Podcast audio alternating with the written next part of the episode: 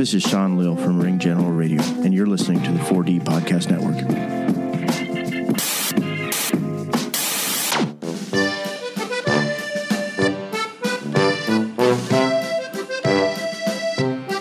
Welcome to a One Pint Stand, a Minnesota craft beer podcast brought to you by the 4D Podcast Network.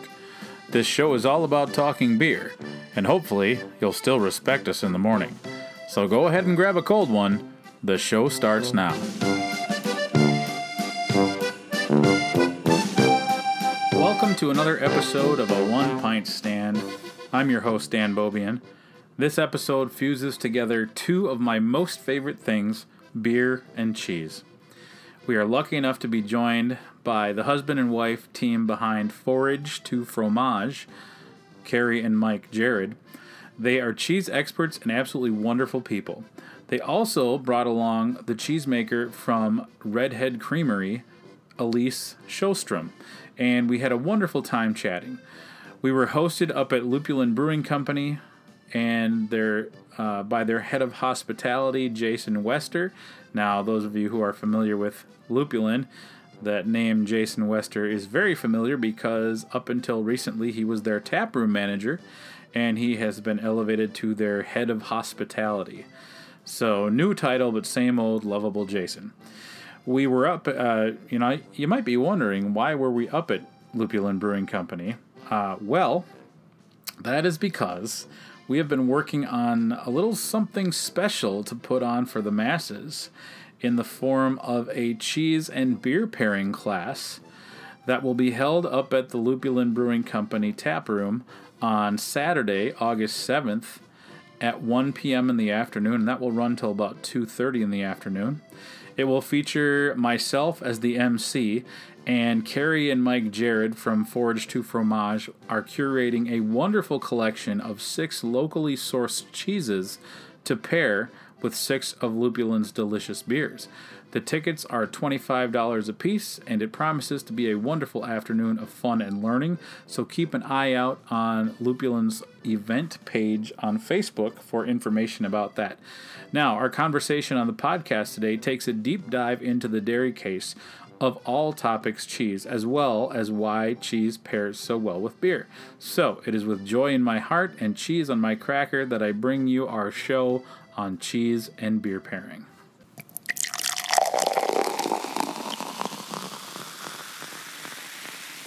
Welcome to another on location episode of a one pint stand. And just like all the other episodes of a one pint stand, this one is going to be cheesy. But I'm not talking about my jokes, I'm talking about the topics because we are lucky enough to have some guests with us who know cheese like I know the inside of a Ruffles potato chip bag.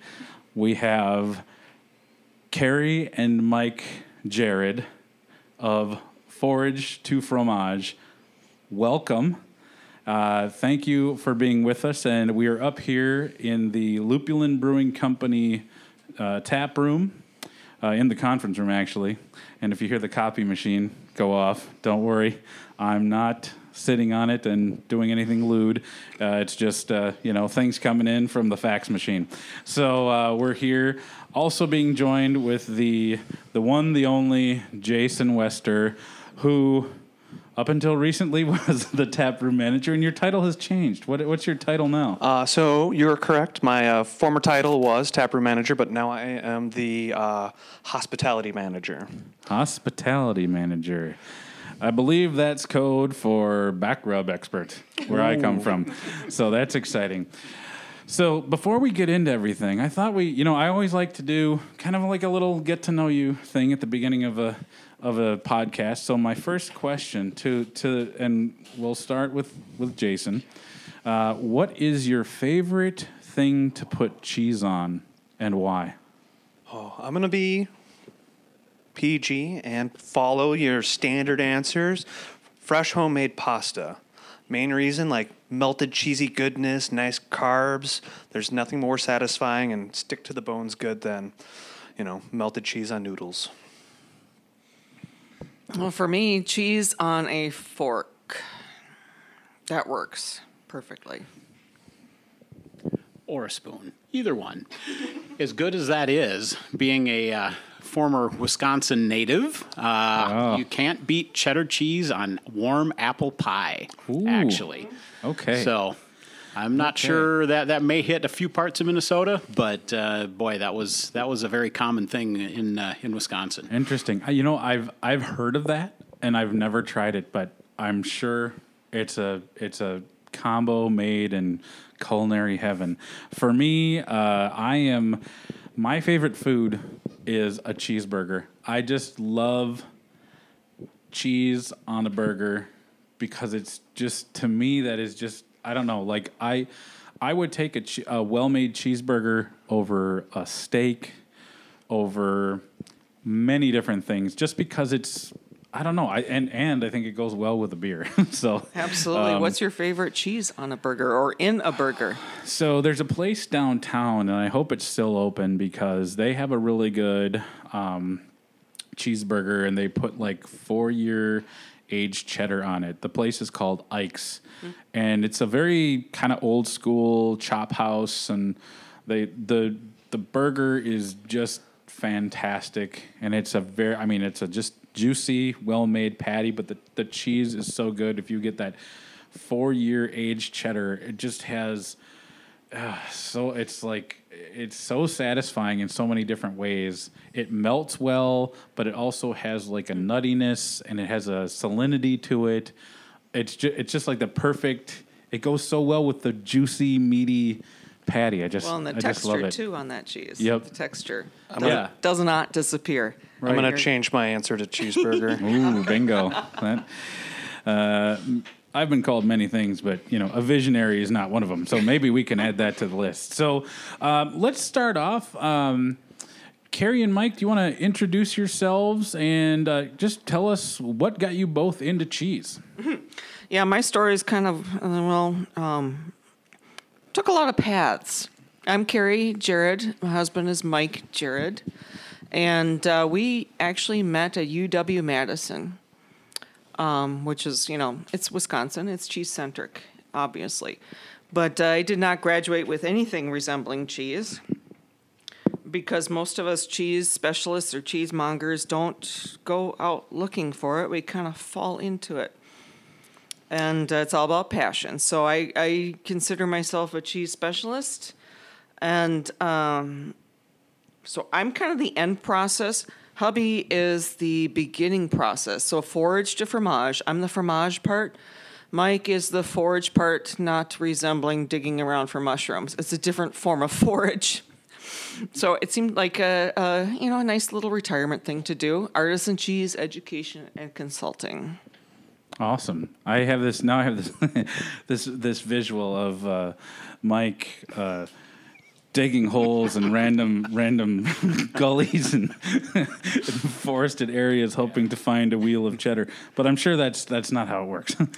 Yeah, and, and from my side, I've, I've been in the dairy industry since I was born. So I w- grew up on a dairy farm just north of Madison, so farm boy, and continued on with my schooling with a master's degree in dairy nutrition, and that's what I've been doing ever since too. So, working in the dairy nu- nutrition industry, working with the cows and the production side of things. Wow. So it's kind of fun to see, you know, and, and then the passion extends beyond just the milk that's produced and sold off the farm. It's what happens to it.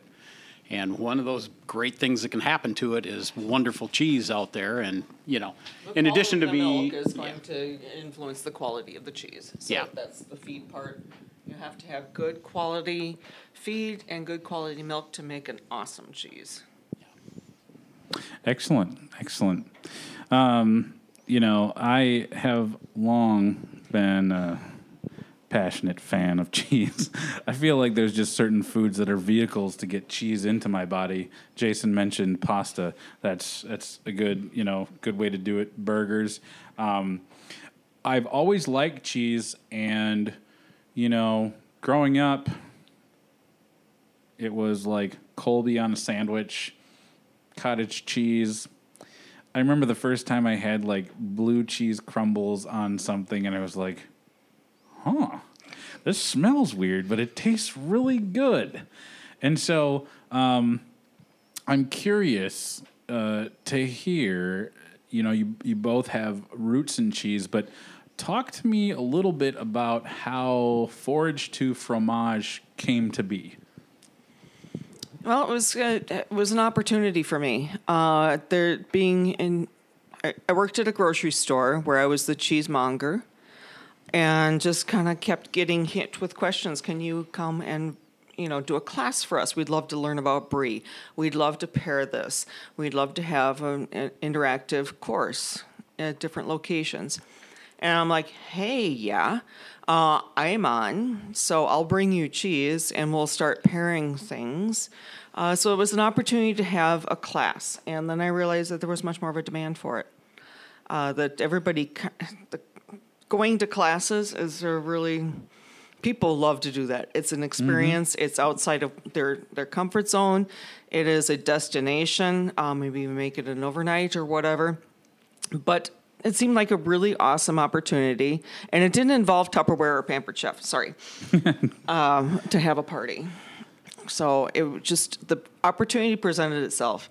I started doing some classes, and uh, then decided that it was a really good place for a business. Okay. And I'm passionate about cheese, uh, education, and consulting. Same same thing with uh, you know brewers just in general. They're passionate about education. Yeah. They want to tell the story. Yeah. Everybody loves to hear the story.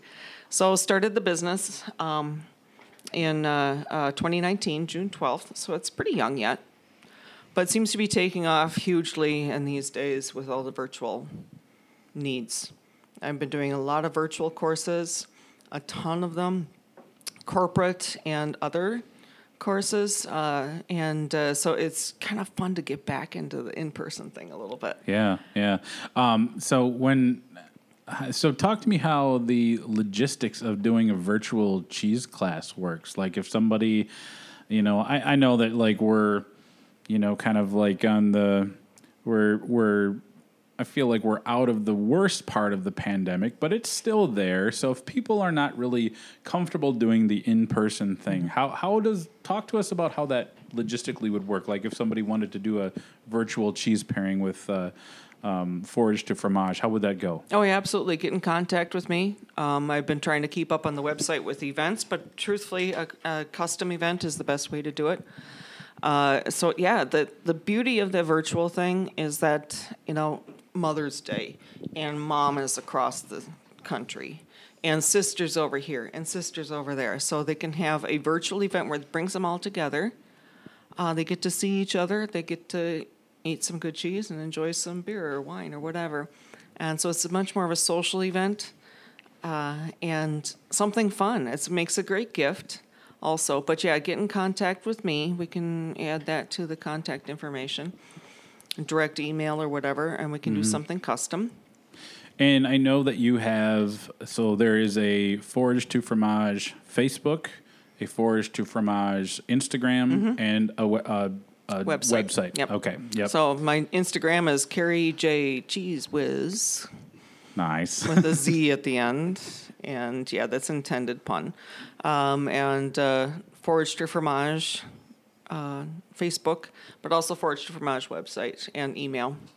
Um, so I can spell it. I'm not sure how to communicate that. We will at the event. So you got to come to the event and you can get all of my information. yes. But yeah, the virtual is still hanging on. Um, I keep doing corporate events through other entities.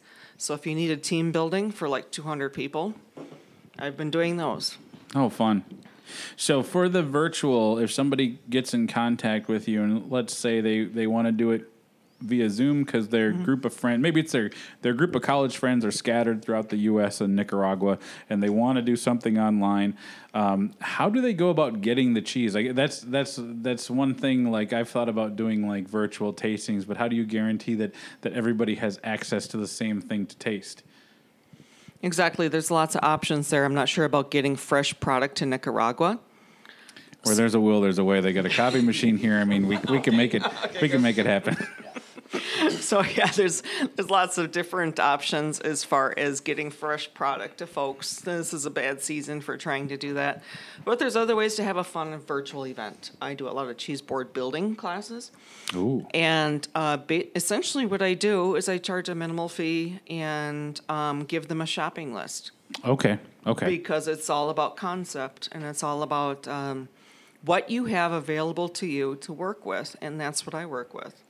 So if Awesome. you have, you know, we're going to get into craft singles here pretty quick. Boy, if oh that's boy. all you have, we'll Don't work talk with craft dirty to me, singles. Don't talk dirty. if all you have is sardines, I'll try. Yeah. you know. So that's one that's it's a virtual where folks can really uh, they can customize it themselves, and it becomes more fun for me because I like to see the format that they have, and teach people how to work with what they have in front of them, what is local for them to create the best experience. Okay.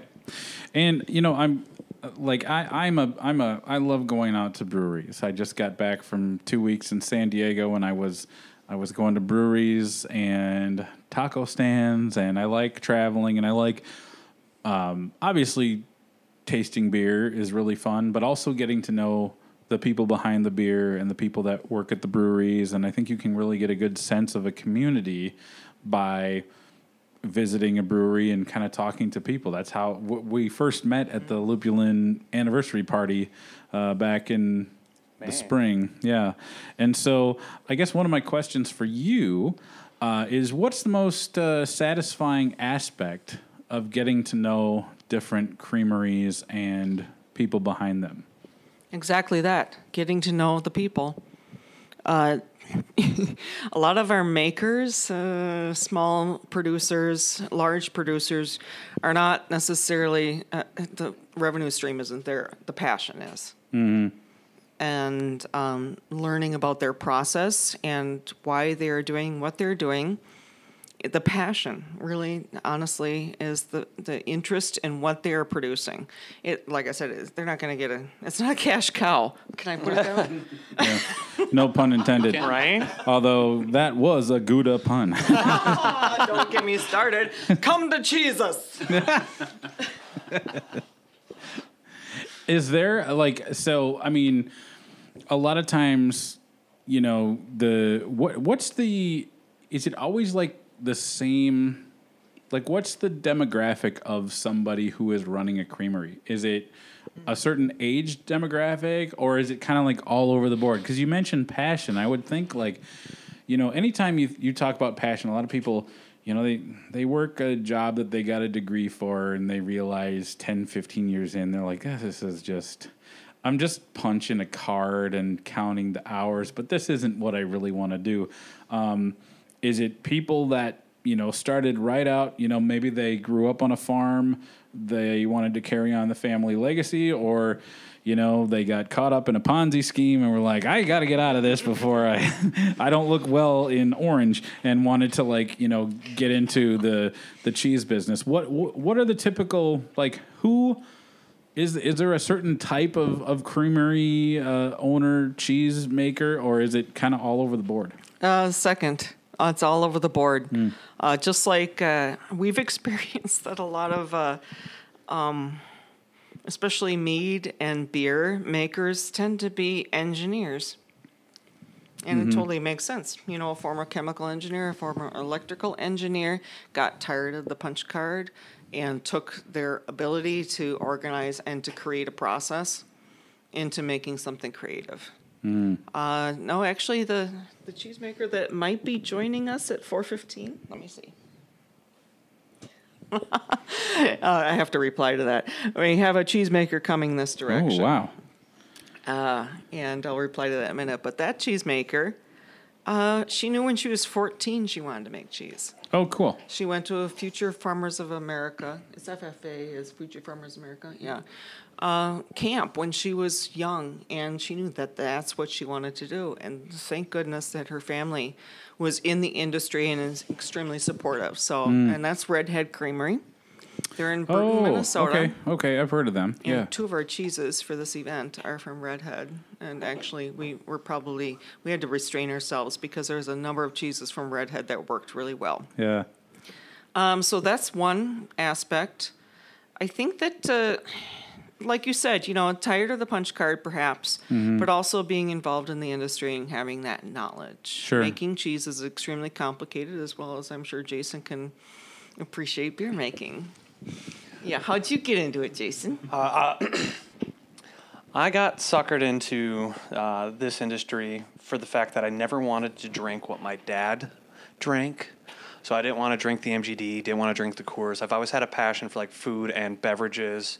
So, uh, you know, on my 18th birthday, I had my mom take me down to the local homebrew shop, picked up my first homebrew kit because I thought I had to be 21 to buy it. You do not. I think you can. Can't you brew beer at like age sixteen? You can brew it. It's groceries. Yeah. Like, there's Yeah, that's crazy. nothing stopping you. So Yeah. it's like I was like nervous, like I thought I was like being all taboo and breaking some laws here. Um, so I just started brewing beer when I was 18, and from there started working in a retail shop that sold cheese making supplies, homebrew supplies, wine supplies, and then from there I ended up at Lupulin. So it was just kind of a, a progression for me. That's cool. I I have several books that I've read on cheese making, and it sounds like I've done a little bit of home brewing. But people have told me like if you can brew beer, you can probably brew cheese. It's a lot of like making sure everything is sanitized, understanding ingredients and different things. And I always wondered like, hmm, do I want to start making cheese? Like that sounds really, uh, really fun, but really kind of intimidating. Um, because there's a lot of, I mean, I've, I've, the first batch of beer I brewed back in the day, I followed all the instructions with a friend, and then we got to the end of it, and we picked up this little uh, packet of pellets that looked like hamster food. Like, what do you suppose these are for? Well, those were the hops, and uh, so you know, I, I was ahead of my time. We made a hard seltzer. it was, uh, and we, you know, we waited the appropriate time for everything to ferment, and then we were like, well, we should drink it to see if it worked, and it was just disgusting. But there was alcohol in there, so um, and and I was like, you know, maybe I'm not ready for cheese making yet, but it it sounds fascinating. Uh, as far as like the climate that we're in, I know like depending on where you go in the world, where they have like caves where they age the cheese. If you wanted to like make cheese in your house, what sort of like a room or temperature do you need? The simple cheese making is usually what most folks are looking for. Um, so ricotta, mozzarella, super simple cheese makes. As far as aging cheese, well, you can't do that in your home as per MDA. Um, so don't tell anyone. Uh, but actually, if you have like a wine refrigerator uh, uh, that has climate control, Okay. it is also Like the a perfect kegerator with a Johnson control. t- kegerator. Okay, I'm listening. So humidity and temperature control. It's a cave, essentially. Another question I have, uh, because I, I thought of this as you were as you were speaking, and I think that when I traveled to Europe after I graduated from college in France, I had a revolutionary, eye-opening, blow the doors off your palate experience with Camembert. That was runny and kind of pungent and creamy and grassy, and it had so much flavor. And then when I came back, I mm-hmm. went to the grocery store and got camembert, and I'm using air quotes because what I was sold was like a foam rubber hockey puck of oh. crap, and I was like, wait, this isn't runny, this isn't. And so I know that with like government regulation in the United States, a lot of those farm cheeses that you know you when you have us you know that experience are hard to find. So a question I want to send everybody around with is what was your like artisan cheese aha experience like? And we'll we'll start with Jason. So the cheese that I've had that like aha moment has been a blue cheese, and it's happened twice. Uh, the first time was going back to uh, a burger. It was a black and blue burger with blue cheese in there at Granite City, and that's what turned me onto the stinky stuff.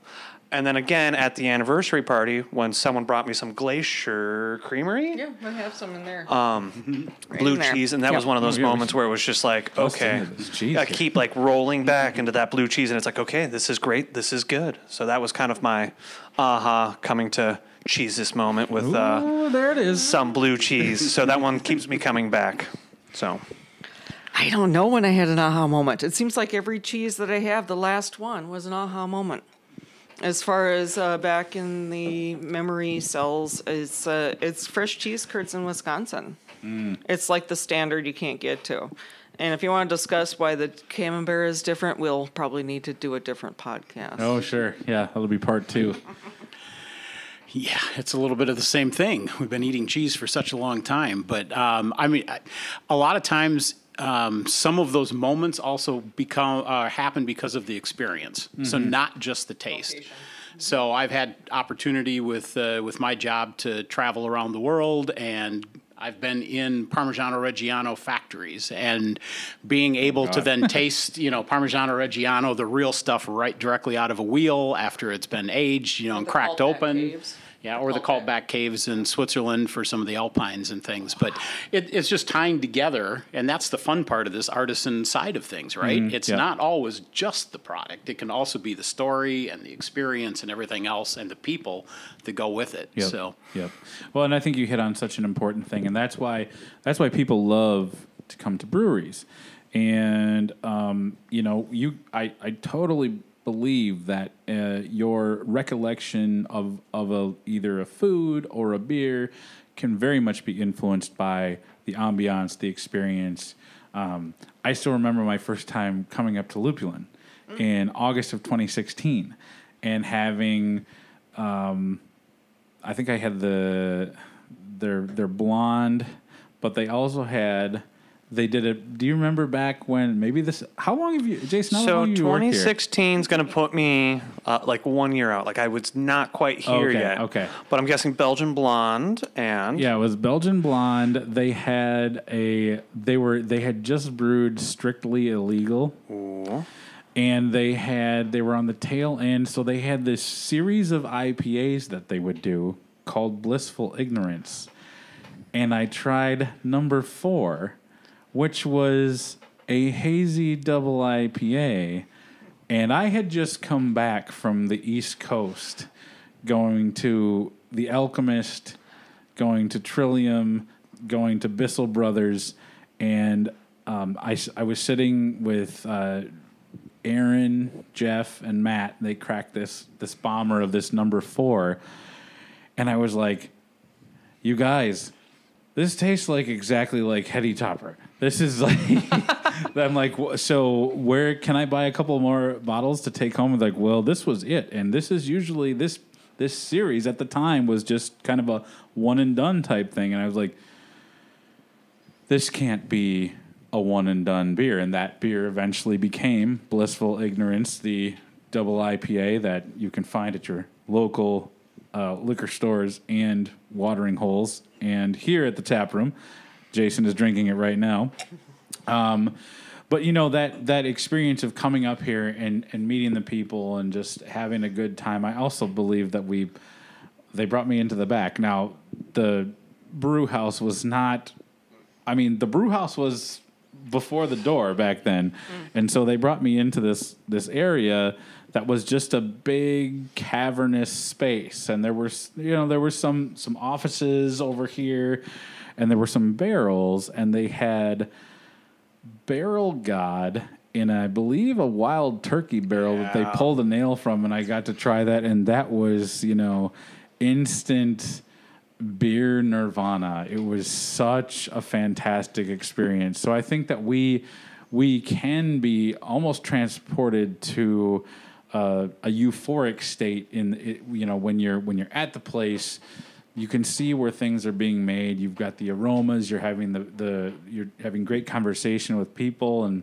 and that's a big part of why I think it's important for people to get out and go to their local breweries go to their local creameries their local whatever because you do have an enhanced um, experience. So I want to get into kind of like the basics of how does one taste cheese because I think you know a lot of people like cheese, but like anything, when you want to really kind of break it down and and really get nerdy about it, uh, I think sometimes that can be a little bit intimidating. So, for the listeners, can you explain kind of what are the basics of like tasting cheese? Like, what do you need to know? How do you prepare? Do you need to sign a waiver? Um, do you need a safe word? Gorgonzola. That's always mine. In, in any situation, Gorgonzola is my safe word. So, uh, talk to us about the basics of cheese tasting. Basics of cheese tasting. Yeah, we could go on for a while here. Uh, basics of cheese tasting taste everything to start with. It's okay. Um, if you don't like it, you don't have to eat it. You can spit it out, whatever. There's no judgment. Basics of cheese tasting is to make sure that you taste what's in front of you. And uh, as far as the process goes, bring your cheeses up to room temperature. Oh, okay. That's good to know. And that will bloom the flavor. Uh, they've been they've been hanging in a cave, which usually runs around fifty five to sixty degrees. Mm-hmm. So that's where they're best. So very similar to like a like a a, a high gravity multi beer, like a Belgian Mm-hmm. quad or like a imperial stout. You want to kind of let it get up to Yep.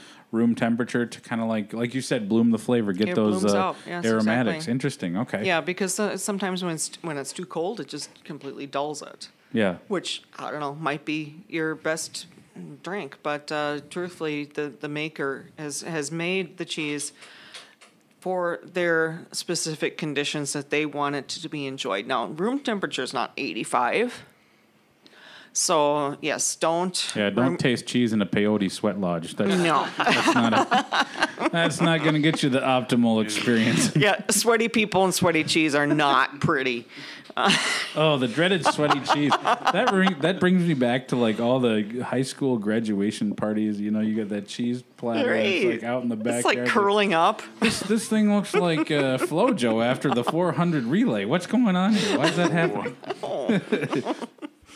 Oh, yeah. It's uh, you eat with your eyes first, right? Yeah, right. Why is my food sweating? My food's sweating. Go elsewhere. yes. And of course, uh, uh, just uh, soft cheeses like your brie, your camembert, your um, Havarti. Uh, those soft cheeses are take about a half hour to come up to room temp, and harder cheeses an Okay. hour. And you can give harder cheeses even more time. Uh, especially like an aged Gouda, it totally changes. A fun experiment, because we're curd nerds. A fun experiment is to uh, keep a chunk of aged Gouda in the refrigerator and keep one out at room temperature and taste the difference. Oh, okay. It's huge, absolutely huge. But as far as actually tasting in your mouth, it's very similar to beer tasting. What do you want to do? You want to move it around your mouth, right? Mm-hmm. Uh, and let it kind of melt in your palate, Okay. and uh, uh, that that way you get the entirety of its taste profile. Uh, people always ask me about rind, which is another aspect I'll talk about right here. Do you eat the rind? Well, if you like it, eat it. If you don't, don't. Okay. Uh, the rind is always something that you want to taste because that's where the action is. That's how that cheese is made that cheese, if the cheese has a rind. But if you don't care for it, it doesn't add to your experience, you don't need to eat it. Now, is the rind mostly wax? It depends on the cheese. Cheese. There's quite a lot good of them that are are rindless. Oh, yeah. Um, so like your store uh, grocery store cheddars are not going to have a rind on them. It, the, it's consistent beginning to end, top to bottom. It's the same texture entirely. Uh, no, wax is pretty much only seen on Goudas, Oh, yeah. and it's not going to kill you. It just doesn't add to your experience. So you're not going to find anything that is completely inedible Okay. on a cheese. A lot of them are natural rinded cheeses, and those are the ones that are aged in caves. And they can be like seriously funky. They can be like, you know, like wet dog slash grandma's basement floor smell. And uh, and the interior. I know, right? Hey, anybody else Hey, hungry? yum yum yum. That's right. And but the interior is completely different. Yeah, yeah. especially washed rind cheeses. And uh, so it's that's the adventure, tasting up, down, side to side, and beginning to end. Uh, but most of them are, are going to be natural rinded cheeses. The only one that's not edible is a cloth bound, like a cloth bound cheddar. Have you seen cloth bound cheddars before? I've seen some like where they like wrap it in like a cheesecloth and Mm-hmm. kind of just keep it damp and moist so that it can age Yep. out. I have seen it. I have not done it. Usually, when when you uh, find it in the store, the cloth is already gone, Okay. so it's not a big Oh, deal. okay, okay. If you got a whole wheel that's cloth bound, you'll have cloth on it. It's just another way of making sure the cheese ages how the affineur would like to age, have it aged. Okay, So, okay. So Interesting. that's a question I kind of went off like. pew. No, that's that's Alright, good. I mean, squirrel. the room temperature. I think that's a good good thing. I guess I don't always. I mean, I'm gonna be honest. Sometimes when I get a hankering for some cheese, I don't have time to wait. I'm hungry. I got a tip for that. yeah. So put it in your pocket. leave it in your pocket for like 10 to 15 minutes. Walk around. Pull her on out. She's nice, warm through. Just please remember it. Right? oh yeah, I've had a couple of them where it's like sitting on the couch enjoying a blissful or a barrel god, and like hour and a half later, that string cheese is no longer cheesy. Go for a walk around the block and don't forget your pocket cheese. Um, that's uh, that's interesting. Um, yeah, the the room temperature thing makes so much sense. Um, I something that you said that I'm I'm really interested in is the experiment about the aged Gouda in the fridge and on the counter. How long? Can you leave a, a cheese on the counter like uh, and I'm imagining you know they have like um like the glass top and the board. Yeah. Is that you know kind of is that kind of how you would do that or Leaving a cheese on the counter. Well, there's. I mean, that's what uh, the larder. So you guys remember what a larder is? You're too young. I am. isn't that like a cellar kind of a thing? It's basically, a well ventilated cupboard Okay, yeah. uh, where you would keep your cheeses. Uh, but uh, leaving a cheese on the counter, it totally depends on the cheese. Okay. Absolutely, and uh, whether or not it's wrapped or just domed, and so it doesn't uh, it doesn't dry out for you. Um, I don't really necessarily want to do a plug, but I'm going to. Yeah, go for it. A lot of the classes I've been doing have been through Cheese Grotto, and Cheese Grotto is a countertop cave. It's uh, invented by Jessica Sennett, and you can you can buy these guys. It's designed to be a little cave, so it has climate control because you can put it in your fridge or put it on the counter. It has uh, humidity control because you can you soak the brick that's in the bottom, and there's a little vent on the backside. This is designed to be a cave that your cheeses do not need to be wrapped in. okay. And on the counter, hard cheeses, I would leave them for about seven days in the grotto. You can do that, and that's and soft cheeses, uh, maybe just a couple days.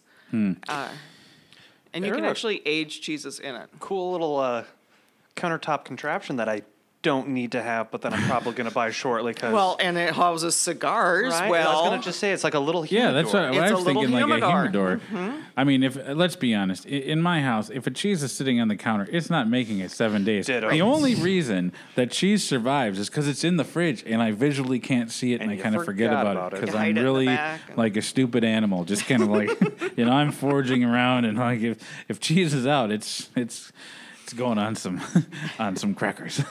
and, Um, and part of our cheese education will be like what to look for that is not good Hmm. on your cheeses. okay. in as far as the class because we have some soft cheeses and we don't really want to have certain molds on Sure, them. We sure. need to look for be a smart consumer. That, so that that's that's interesting. So here's a, here's a question because I think that um, myself included, I think that you know cheese. There's a lot to know, and it can be intimidating. So you know, I think w- back in the day, I was uh, very much a connoisseur of the Kraft single. Um, so for the Kraft single person. Um, What's the best way to kind of step into cheese tasting? Is there such a thing as a gateway cheese? Well, sure, you can go to Velveeta from there. No, I'm just kidding.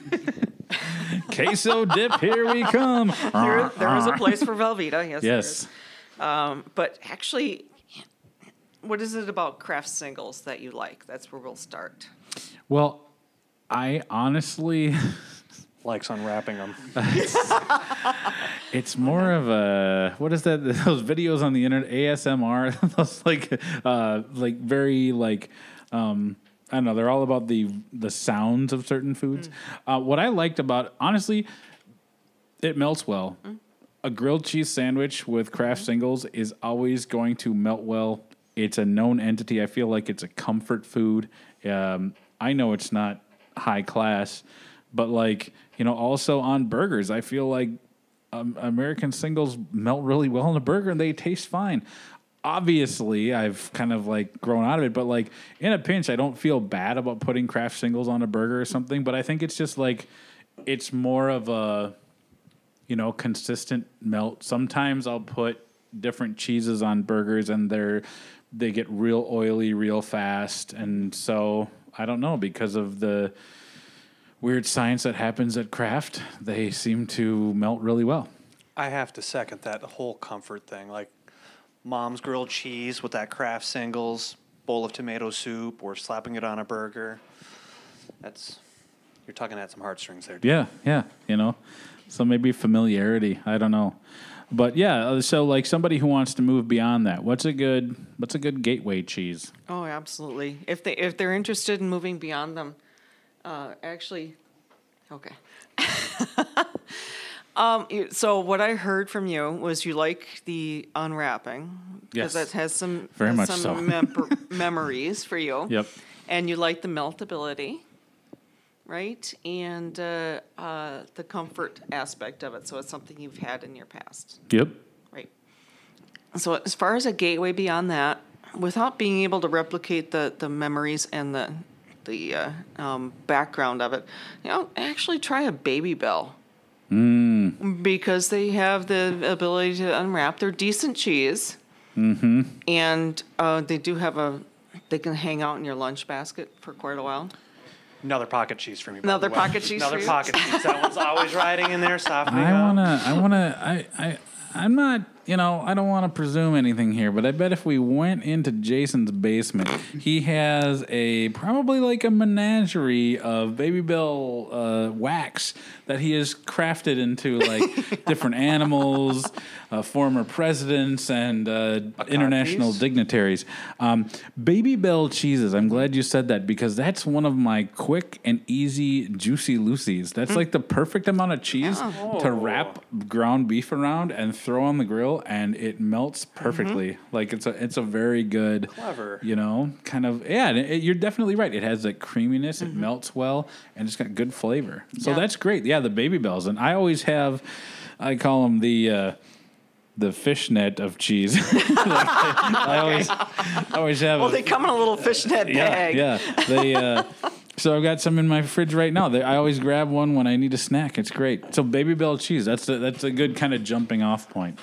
Um, okay, so uh, the next thing I want to talk about is obviously people who go out to breweries go to breweries because they want to drink local. That's a big thing, going to local places. And I wanted to kind of uh, pick your brains about what are some of the Minnesota and Western Wisconsin creameries that you would like to say are worth a visit. And I, I think we should probably, I kind of want to break it down into like a, a specific to Minnesota. We could talk Twin Cities, like inside the 494 694 loop and then it, we're talking outstate you know if you want to do like a day trip would there be like a couple hour drive to go to a creamery i mean you, you know you're going to hit some breweries Kind of like a out there. creamery trail where you could go to like one, two, and Oh, yeah, absolutely. yes just Dashboard, cheese board. that's right i like that Yeah, we do have a number of recommendations. Um, so i- inside the loop, um, if no one has been to the food building,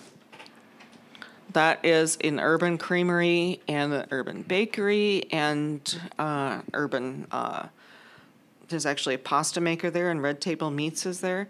So this food building in Northeast Minneapolis houses Alemar Cheese and uh, it's quite a beautiful conglomerate. And Alemar Cheese was started by uh, Keith Adams, who is currently making cheese in California in Sebastopol. So he took his cheese making out to California, but his daughter uh, is still making cheese here in the food building. Okay. Dominantly soft ripened cheese. So if you like your bries, you like your camemberts, you like your funky washed rinds, that is dominantly what they make. But it's a place to go. Uh, they're fresh made pasta, uh, meal kits. Uh, it's just, it is like the perfect setup. Kieran's kitchen. Remember, you know, Kieran?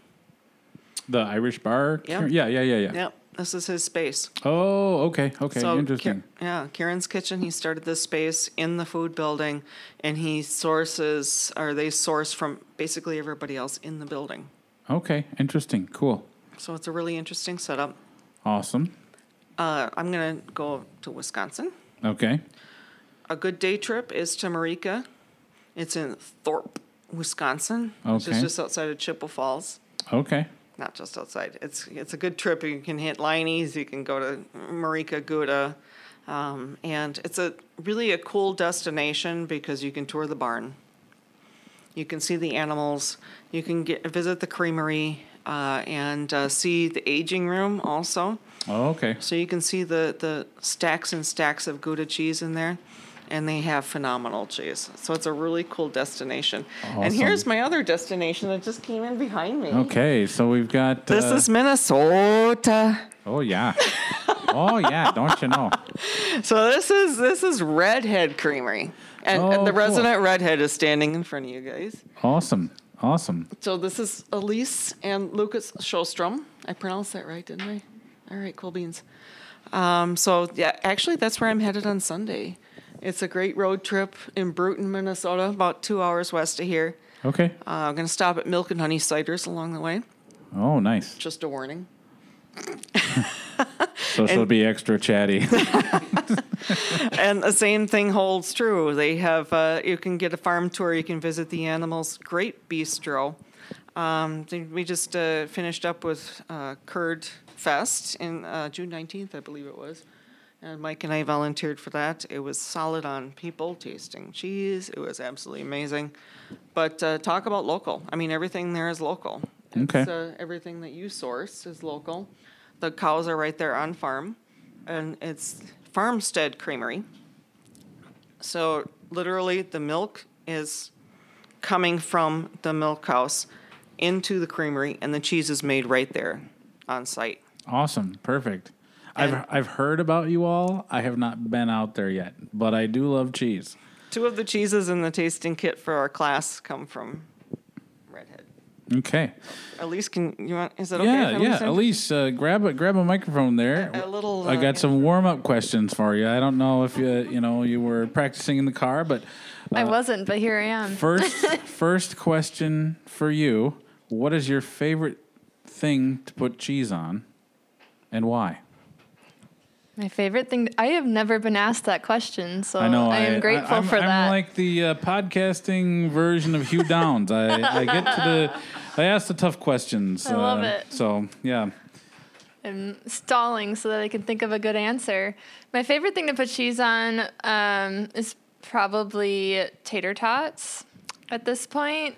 Yes. Though I do put cheese and fruit together a lot because you need to balance the two a lot, though Okay.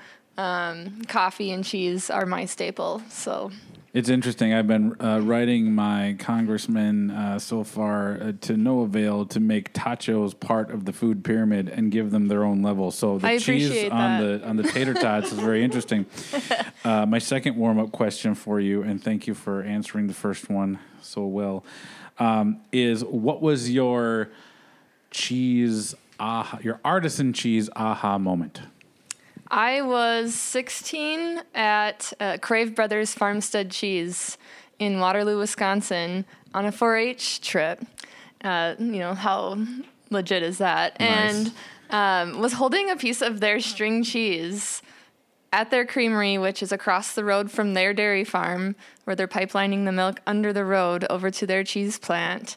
And it was literally like, this is what I'm gonna do. Wow, that's so Um, cool. They, it's four brothers that are managing and running that farm, which I'm learning now some of their other siblings who are retiring are now coming back and participating uh, with Oh, great. the farm and creamery side of things. Um, I have three sisters. They have many brothers, but also sisters. And it was just that moment where I was like, "This clicks. This this makes sense for me." That's so, awesome. Yeah. So tell us about your creamery. Sure. So we, uh, like Kerry mentioned, we're a farmstead creamery. Okay. So we have the cows right on site. We pipeline the milk right over to the cheese plant, over to um, pasteurize, and so that that milk is harvested from the cow that morning, and it's fresh cheese curds by that afternoon, or whatever else we're making for the day. Okay. Um, which is super cool. To you know, most dairy farmers they milk their cows, they send that milk to the bulk tank, a milk truck comes and picks it up, and it's gone. They don't have any other part of the process of finishing that product. Sure. So we have the opportunity to, you know, to have full impact of what that cow experiences in its life, what it eats, how, what that milk is. Then we get to turn it into a finished product Okay. and have people eat it right on site, which is pretty cool. That's awesome. Now, this might be a really stupid question. I, uh, Jason, before you chastise me, I know there's a difference between dairy cows and beef cows. However, what species of dairy cow do you have, or the, or is that just like a dairy cow is like they're all the same species? No, that's a legit question. Okay, You're good. Well, there we go. Hugh Downs There are reporting there for are duty. there are seven different uh, breeds. Okay, so um, but we have two of those primarily: uh, the Holstein cow, the black and white cow that most people are familiar with. Okay. is the majority of what we have. Uh, my parents are very big on registered Holstein cows, so. Having the heritage, knowing the heritage of those cows, Okay. and breeding for good genetics and continually improving our herd Okay. uh, is something that my parents have always been into. Uh, and then we also have brown Swiss, uh, which are same size of cow, uh, but they're very pretty and very they're brown and big brown eyes. Those big brown eyes. Yes. You put mascara on them every morning. We could put mascara on them. Um, and um, we have brown Swiss because my second sister, Emily, when we were in 4 H, decided she wasn't going to show cows anymore in 4 H because she's just sick of losing. And and so and my parents and so Bet she that wanted was an something awkward dinner time. right yeah we had a lot of those All we heard was the clinking of the forks on the plate. Nobody wanted to say anything. So um, she thought if she says that, she's going to get out of this. She doesn't have to show cattle anymore. And my dad came home one day from a livestock auction and bought her a brown Swiss heifer, so an animal that hadn't calved yet or had a calf. And so this beautiful brown Swiss heifer, and um, the poor thing, it was the middle of winter, and so they clipped the ca- the heifer for the sale to make it look extra nice. So its hair was cut shorter, and it was made to look extra special for the sale. And so we kept it in the barn where it was treated extra special um, all winter long because it's extra cold out. But anyways, so my sister shows this brown Swiss at the county fair the next year, wins her class, takes it to the state fair, ends up winning the champion brown Swiss. So she is now forever the brown Swiss girl because we're not going to let her down about that. Sweet. That's great. That's cool. Well, that's uh, so. What? How many different um, varieties of cheese can one purchase at your creamery? Depends on the time of year. Okay. Uh, in the summertime, more than ever. Uh, we like to have fun varieties during farmer mar- farmers market season. Uh, as people love their spicy versions of cheddar, so we make sure that we have those available. okay. Um, but we have kind of like five or six primary core cheeses that we make and then kind of play from there, uh, depending on the type of year it is or the season that we're getting ready for. Um, but we, we start with fresh cheese curds. We have a cloth bound cave aged cheddar. Uh, that ages for a minimum of six months, Okay. up to about 18 months to two years. Lucky Linda, named after my mother, Linda. Oh, nice, She was okay. just so darn lucky to have four redheaded daughters. yes. she she always jokes that I, she pinches herself every morning. um, uh, we also make our little Lucy Brie, named after our daughter Lucy. She now calls it Lucy Brie. She is eight years old, no longer little. Not little anymore. No. Um, Henry's Havarti, named after our son Henry. Uh, and then a variety from there. St. Anthony is kind of a happy mistake of ours. Uh, it's a, an original that is one of our sole national award winning cheeses. Wow. It's washed with whiskey from Panther Distillery in Oh, Osakis. okay, okay. Um, and then our North Fork Munster is a soft, stinky, gooey cheese that's also washed with that same whiskey. So that one is my personal favorite uh, and goes well with some really good beer. Okay. Well, uh, speaking of really good beer, luckily we're at Lupulin Brewing Company right here in their conference room. So I feel like um, my little my my pint glass looks is down sad. to it. uh, might need a refill here. So we're going to take a break, and then we're going to talk uh, details about an upcoming beer and cheese class at Lupulin Brewing Company happening on Saturday, August seventh from 1 p.m. to 2:30 p.m. and we're going to talk about the details for that. So don't go anywhere. We will be right back. This is Maddie Atlantic from Ring General Radio, and you are listening to a one pint stand right here on the 4D Podcast Network.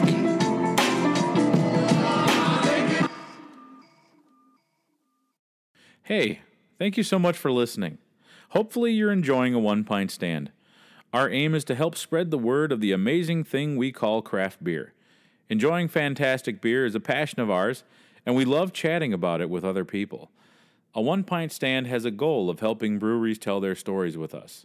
So we attempt to cover all things beer, both local and regional. If you like what you hear and you want to follow us on social media, just search up a one pint stand and you can find our Facebook page, Instagram, and Twitter. We would love more followers, so add us on any and all social platforms. We're trying to broaden our audience, and so if you like the show, tell a friend. Or better yet, give us a review on iTunes to help make it easier for other craft beer geeks to find us. Lastly, we're being brought to you by the fine folks at the 4D Podcast Network. Give their Facebook page a like and check out some of the other great shows that are on the network, like Ring General Radio, Twins and Losses, and Culture Cast. Those are just a few of many. They literally have something for everybody. I'm thankful that you're taking time to listen to our podcast and celebrate this wonderful thing we call craft beer. Now, back to the show. Our whistles are wet and our cheese is room temperature. We're back here for the second uh, the second half of this wonderful yet cheesy discussion about beer and cheese, and that's what we're going to talk about right now. Now, you've probably maybe you've got your hoity-toity neighbors down the way who they love to drink their wine and they think wine is the only liquid on the face of the planet that you can pair with food and they would be wrong because beer and cheese pairing is where it's at. So I want to start off with a question, and anybody who wants to kind of jump in can uh, can say so. But why is pairing beer with cheese something that works so well? Because it does. There we go. All right. Well, No, no, thanks no, for joining no, no. us, everyone. This has been a fabulous show. There's a world of, of cheeses and there's a world of beer, and there's so many opportunities to combine and contrast with beer and cheese. Um, it's hard to categorize because, especially because of our, our artists and cheesemakers and our craft brewers, it's hard to categorize styles of beer and styles of cheese into this goes with this. So I think that actually makes it kind of fun. And I already said earlier that cows don't eat grapevines. So you have a source uh, of uh, beer comes from grains and lots of other things that I'm sure Jason can pipe in.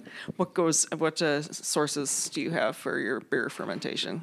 Like, uh, like what products that we use? Correct. Mhm. So, you know, one of the things that we've always prided ourselves on is the fact that we try to reduce as much of the waste that we have. So we actually have a couple of local uh, farmers that raise cattle, and uh, we use the grain, and we actually end up giving them the grain so that they can feed their cattle for the winter months. Um, so going back to how cows don't eat grapevines, they do eat grain. So it's, I mean, starting at the cow. You got the beer going through the cow, and we're making cheese from the cow. So beer through the cow. I like that. But no, there's a similarity there, and it's called terroir. It's a, it's a, you know, what the cows are enjoying is also being produced into the cheese. What the cows are eating gets expressed into the milk, and it gets expressed into the cheese. And it's a similar process, and it's a similar content with beer. And uh, also bubbles. Bubbles are a key ingredient that uh, works super well with cheese pairing because especially a lot of the cheeses that we're pairing for this event, uh, the weight and the body of what it feels like on your palate is key. If you have too of hard of a cheese that just kind of crumbles in your mouth and disappears, it's not interacting with what you're drinking very well. So a lot of the cheeses, as far as how they coat your palate, they add that fat layer to your palate and then you drink a little bit of beer with the bubbles, and it clears that fat content off your palate, and then you're ready for the next bite, mm-hmm. which is what we're all about. That's right. That's right. Um, one of the thing, and I'm glad you, I'm glad you said that the bubbles are are really important because that's the one thing. I mean, I guess if you're drinking a sparkling wine, you'd have some of that effervescence and some of a little bit more texture. But for the most part, whether you're drinking a red wine or a, a white wine, there's not carbonation, and so that's one of the one of the real things that I think of when I when I really and for cheese or any kind of food, there's there's so much of a variety of textures in beer. Whether you're talking like a light pilsner, a medium-bodied brown ale, or a really heavy barley wine, like you're you're at three different levels of texture, and I think that. Um, you know, it, there's there's cheeses that that go well with with effervescent liquids. There's cheeses that go well with like really heavier, more velvety, viscousy uh, textured beers, and you know it's and everything in between. So I think just I mean we could just talk textures, and we would come up with so many fun ways to have those two things interact. Yeah, and, and that's such a key to all of this too. Is um, you know, uh, a cheddar is not a cheddar is not a cheddar. There's so much variation there. Just like an IPA is not an IPA is not an IPA. It's not all the same. So the fun part of doing all this pairing and the work is to really find those things that uh, that go together um, with the different elements. So it's not always quite as straightforward as saying this is always going to pair with this. Right. Uh, but it's that fun experimentation that you get to do. And It's so hard, the work. I know. I like how that's it's hard work. I had to drink beer and eat cheese, and it was tough. And I think like the main reason I like the idea of like the beer and the cheese pairing is you're right. There is a lot of versatility like in beer and in cheese, but for the longest time, beer was kind of like the commoner's drink, whereas wine was the thing that got paired with things because that was the the hoity-toity and like that's what you needed to do.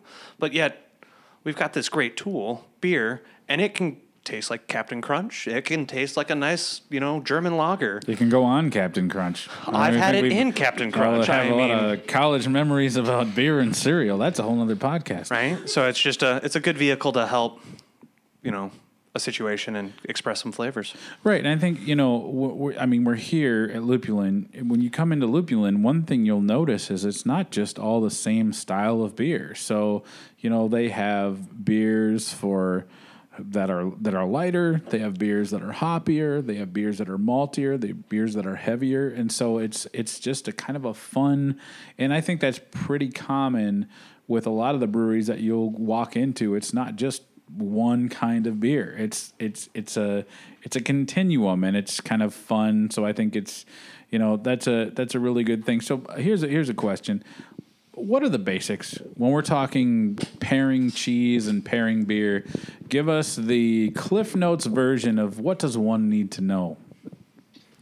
Not much. Perfect. No, it's all about experimentation. So as far as tasting through anything, uh, you know, from cereal, we're talking about Captain Crunch. I've been putting Captain Crunch on uh, Fresh Chev for a long time. Uh, it's about the weight and the body in your mouth. So start with the lighter and move through to the heavier. Same thing with beer, same thing with wine. That's basically just the experimentation starts at square one. It starts with the lighter weight cheeses, the things that are not as aggressive on your palate, and uh, moving into the little bit more of an experimentation in the middle. You know, kind of the mid-weight nut browns, kind of that kind of uh, direction, and then into the heavier. And the weird thing, and this is a total aside, stouts in general pair well with cheeses on both ends of the spectrum. Okay. Okay. Extremely well. You were talking about coffee with your cheese, Alise. Yes. Well, you get a lot of those coffee notes in stouts uh, and breakfasty kind of notes with the chocolate peanut butter porter that we're tasting. And uh, so we have some coffee, we have some molasses, and we have uh, a lot of uh, um, the peanut butter kind of aspect. So we're talking breakfast. And that's where butter comes in, and that's your brie cheese is butter or cream in your coffee. So cheese is not just for dinner anymore. Eat cheese for breakfast, please, please, please, please. Brie on some Write that. pancakes. Write that down in pen, people. Cheese is not just. there yeah, we put go. it on your on your uh, pancakes, especially, and uh, on your scone or in your pocket on the way to work. Um, Hey, Warm it up. been there, we have done some that. airline am I right? cookies. We have some Biscoff that we're going to be pairing. So those are awesome. Um, have done brie on chocolate chip cookies. Yum. And then the very Mm, Tell me more. other side of the spectrum. I know I'm making you hungry. Brilliant. I'm going to stop by the bakery on the way home. I have, so I have Biscoff. Yep, I alright. buy them at Costco by like, you know, the pallet because those are amazing. I didn't realize you could get them other than on a Delta flight, but they sell them at the Costco. store. So Yeah. tell Oh, let's yeah, let's oh, I want to go back to this Biscoff thing because I'm really excited now. So, so tell me what so which cheese would you pair with a Biscoff? Uh, we're cookie? doing mostly the uh, the brie cheeses, the brie, Brie. style. So little Lucy is going to hang out on the Jeez, Biscoff, and you have it in your little package right over there. Okay, well, this is the rest of summer vacation just got really exciting for me, folks. I don't know how you feel about that, but that's a, so. This is great. I mean, yeah, you couldn't. You're not gonna dip a Biscoff cookie in a glass of red wine. No, but yeah, I might try that. cheese. I but uh, yeah, no, Yeah. no. okay, so that's interesting. Okay, but yeah, also uh, uh, stout works extremely well with a blue cheese oh, okay, because it has the molasses and it has the sweet that a blue wants from Mm-hmm. the salt, and it has enough body to battle a blue. I don't want to say battle, but you know, cooperate hold well up with to blue. it. Yep, yep. Yeah, you don't want to. You don't want either thing to kind of step on the other thing's Mm-hmm. toes. That's. I think that's the the fear with certain pairings is like certain elements of one thing will get lost. Right, exactly. And sometimes we find we want the beer and whatever we're tasting with it to balance each other well. Either get something, a taste in your mouth that makes your eyes roll back in your head, or bring something out in the beer that you didn't sense before, or bring something out in the cheese you didn't sense before. Just make it really interesting pairing. Uh, as long as it doesn't leave an acrid taste in your mouth, we're, we're good. Um, and the and the body and the weight of the cheese and the beer is going to be super key. But then also the different blues are huge. You know, we talked earlier about the pentacreme, which is what we're going to be doing. Uh, Carr Valley pentacreme, extreme amount of butterfat in that. And so it just totally melts on your tongue versus another blue that crumbles and doesn't do much on your palate. Okay. So it's experimentation, um, and that cheese goes extremely well with a chocolate covered pretzel and our chocolate peanut butter porter. I don't want to reveal okay. too much. Okay. Yeah.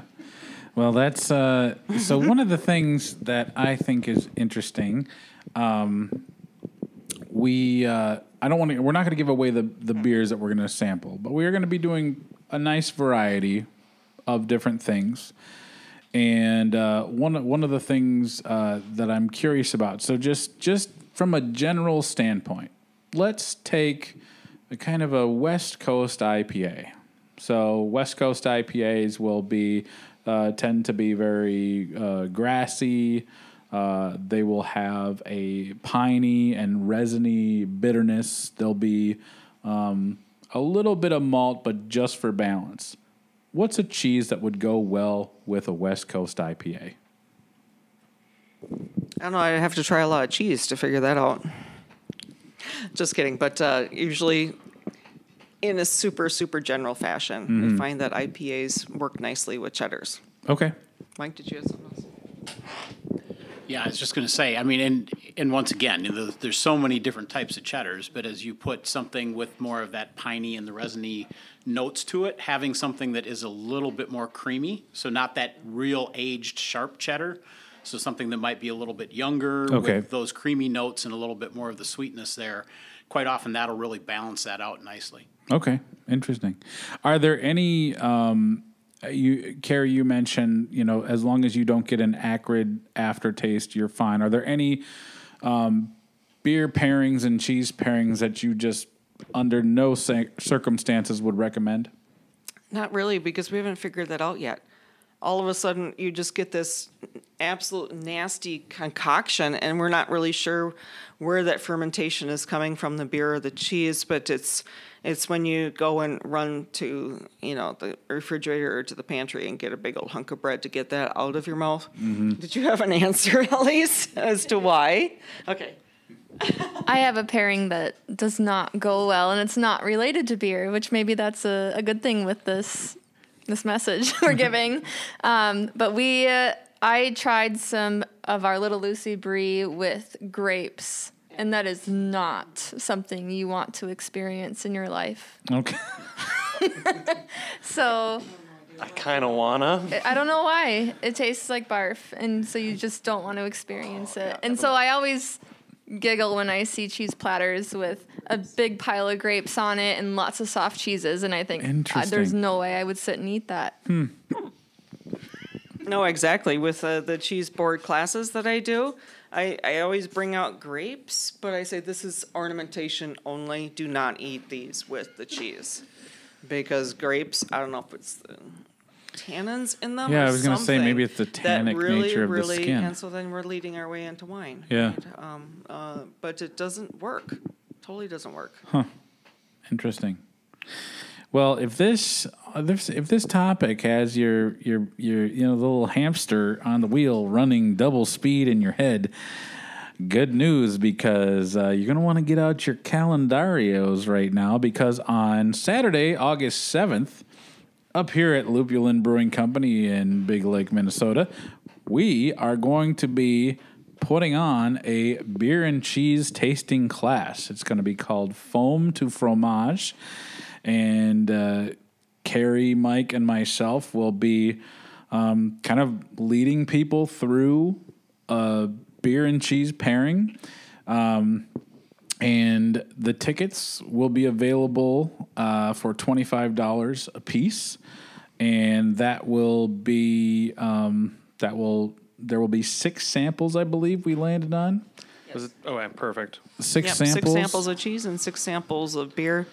Uh, we might get a little ambitious and give you extras just because we're ind- indecisive. So you might get a little more cheese than you're bargained for. well and that's uh, i mean if that doesn't get you going i don't know what will um, and so you know uh, who should who should take this class? Who's this class for? Which which uh, you know people who obviously you know um, anybody who likes fun.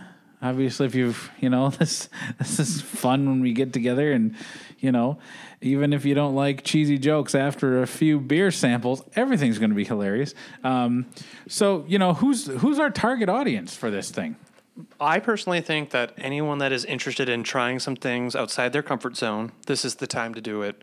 Best thing is it's going to be small portion sizes, like balanced with the beer, so you're not like committed to a whole pound of cheese. You can actually try it, taste it with some beer, see if you actually enjoy it.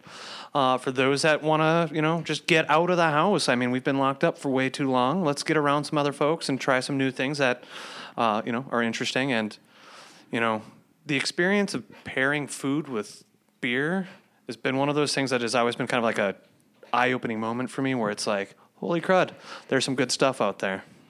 Yeah, and and you know it's going to be you know there's going to be six different beers paired with six different cheeses, and the fun part about pairing those things, and then you can like kind of go off the grid a little bit. And if you don't, I mean, it's not set in stone. Nobody's gonna whack your hand with a ruler if you want to pair beer one with cheese four. Well, Jason might, but he, he's just wild that way. Um, so, you know, it's it's a it's a fun way to kind of experiment um, with kind of pairing beer with cheese. So I know I'm super excited to kind of, you know, kind of facilitate the discussion, and I'm I'm really really pumped to learn uh, from Kerry and Mike about the ins and outs of of pairing beer and cheese. So I think it's it's going to be a great event up here at Lupulin. Um, and so, yeah, you know, if you, you know, let's say your uh, shuffleball league got canceled that day and you don't have plans, I think you should make. I don't know which. I. I think I was in my mind. I was thinking pickleball and shuffleboard, and I just invented a new sport. It I like that. Shuffleball is that somewhere close to I don't know cornhole. or- Shuffleball. Pushes hard, it just rolls on down. That's right. It's nice and easy. Um, so you know, whatever sport you're going to invent, or maybe you're playing one that already exists. If you don't have anything going on, or if you do have something going on, feel free to ghost your friends. Go online, buy a ticket. And now, Jason, how can one procure a, a, a entry to this fun uh, foam to fromage? The uh, easiest and quickest way to do that would be to go off to our Facebook event and click on the link there, and it will take you off to our uh, ticket portal, and you can purchase them that way. Excellent. And $25 is the cost. Saturday, August 7th from 1 p.m. to 2:30. And we're gonna like that. Two thirty is mostly for us to talk you through the cheeses. We will start at one, and depending on the questions that you know you folks have about the pairings and how things are going, uh, we're gonna definitely tailor it to you know you guys, the customers, because we want to make sure that. If you want to know about the creamery, we'll talk about the creamery. If you want to talk about why we paired the brie with the Sauvignon Blanc, which is a wine, we won't have that here. Um, we'll tell you why uh, we did so, so that uh, hopefully down the line you guys can learn and do these pairings with your friends and family at home. And there'll be lots of information about what road trips you can take this summer. Yep. And it's uh, going to be a lot of like local to the area creameries, so it is going to be a great way to taste the heart of the Midwest. Excellent. Well, I I know I'm excited for it. I've already written it in my calendar in pen, so it's permanent, and I will be up there uh, along with uh, Mike and Kerry, and I'm just really pumped. I think this is going to be a fantastic way to have beer and cheese interact in a wonderful setting. You're going to be probably you know bring your friends, or if you want to come by yourself, you're going to meet new fun people. Um, so I think that's great. Uh, Mike, Kerry, do you have anything to add for the class? What people should? I mean, do you need a, a master's in food science to to get anything out of it? Can you be a novice and, and buy tickets to this class and get something from it? And it's absolutely novice. Just wear an elastic waistband. I always do. well, that's that's fantastic. So, well, that brings us to a close of another episode of a one pint stand. Again, um, thank you so much to uh, Mike and Kerry, Jerred from For Forage to Fromage. There's a lot of F words. I just you know, don't want to can, say you the can wrong just one. call us F to F. F to F, and uh, and then it was fun. Uh, Alise and Lucas from uh, Redhead Creamery to stop by and talk cheese. And Jason, as always, you are every bit the hospitality director that your business card says. Thank you. Um, for everybody here, my name is Dan Bobian, and this has been an episode of a One Pint Stand. Prost. Well, hopefully, you feel like you learned a lot about cheese after listening to our discussion. If you really want to delve more into the wonderful world of pairing beer and cheese, make sure you buy a ticket for the beer and cheese pairing class that takes place up at Lupulin Brewing Company in Big Lake, Minnesota on Saturday, August 7th from 1 to 2:30 p.m. The ticket price will include 6 beer and cheese pairings and a lot of knowledge and fun. So, you know, who doesn't like that? Um, keep your eyes peeled to Lupulin's social media for information on how to buy tickets online. Um, I want to thank Kerry and Mike Jerred from Forage to Fromage. I want to thank Alise Sjostrom from Redhead Creamery and also Jason Wester from Lupulin Brewing Company for making this episode possible. I also want to sincerely thank you for listening. So until next time, this has been an episode of A One Pint Stand, a Minnesota craft beer podcast where the pants stay on, but the caps come off. Prost.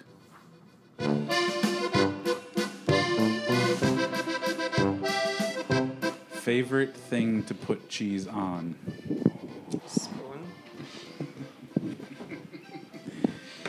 My money is on Jason saying codpiece, but that's that's, that's just me. That's just what I know about his extrovert part. Uh, in a closet. codpiece in a closet.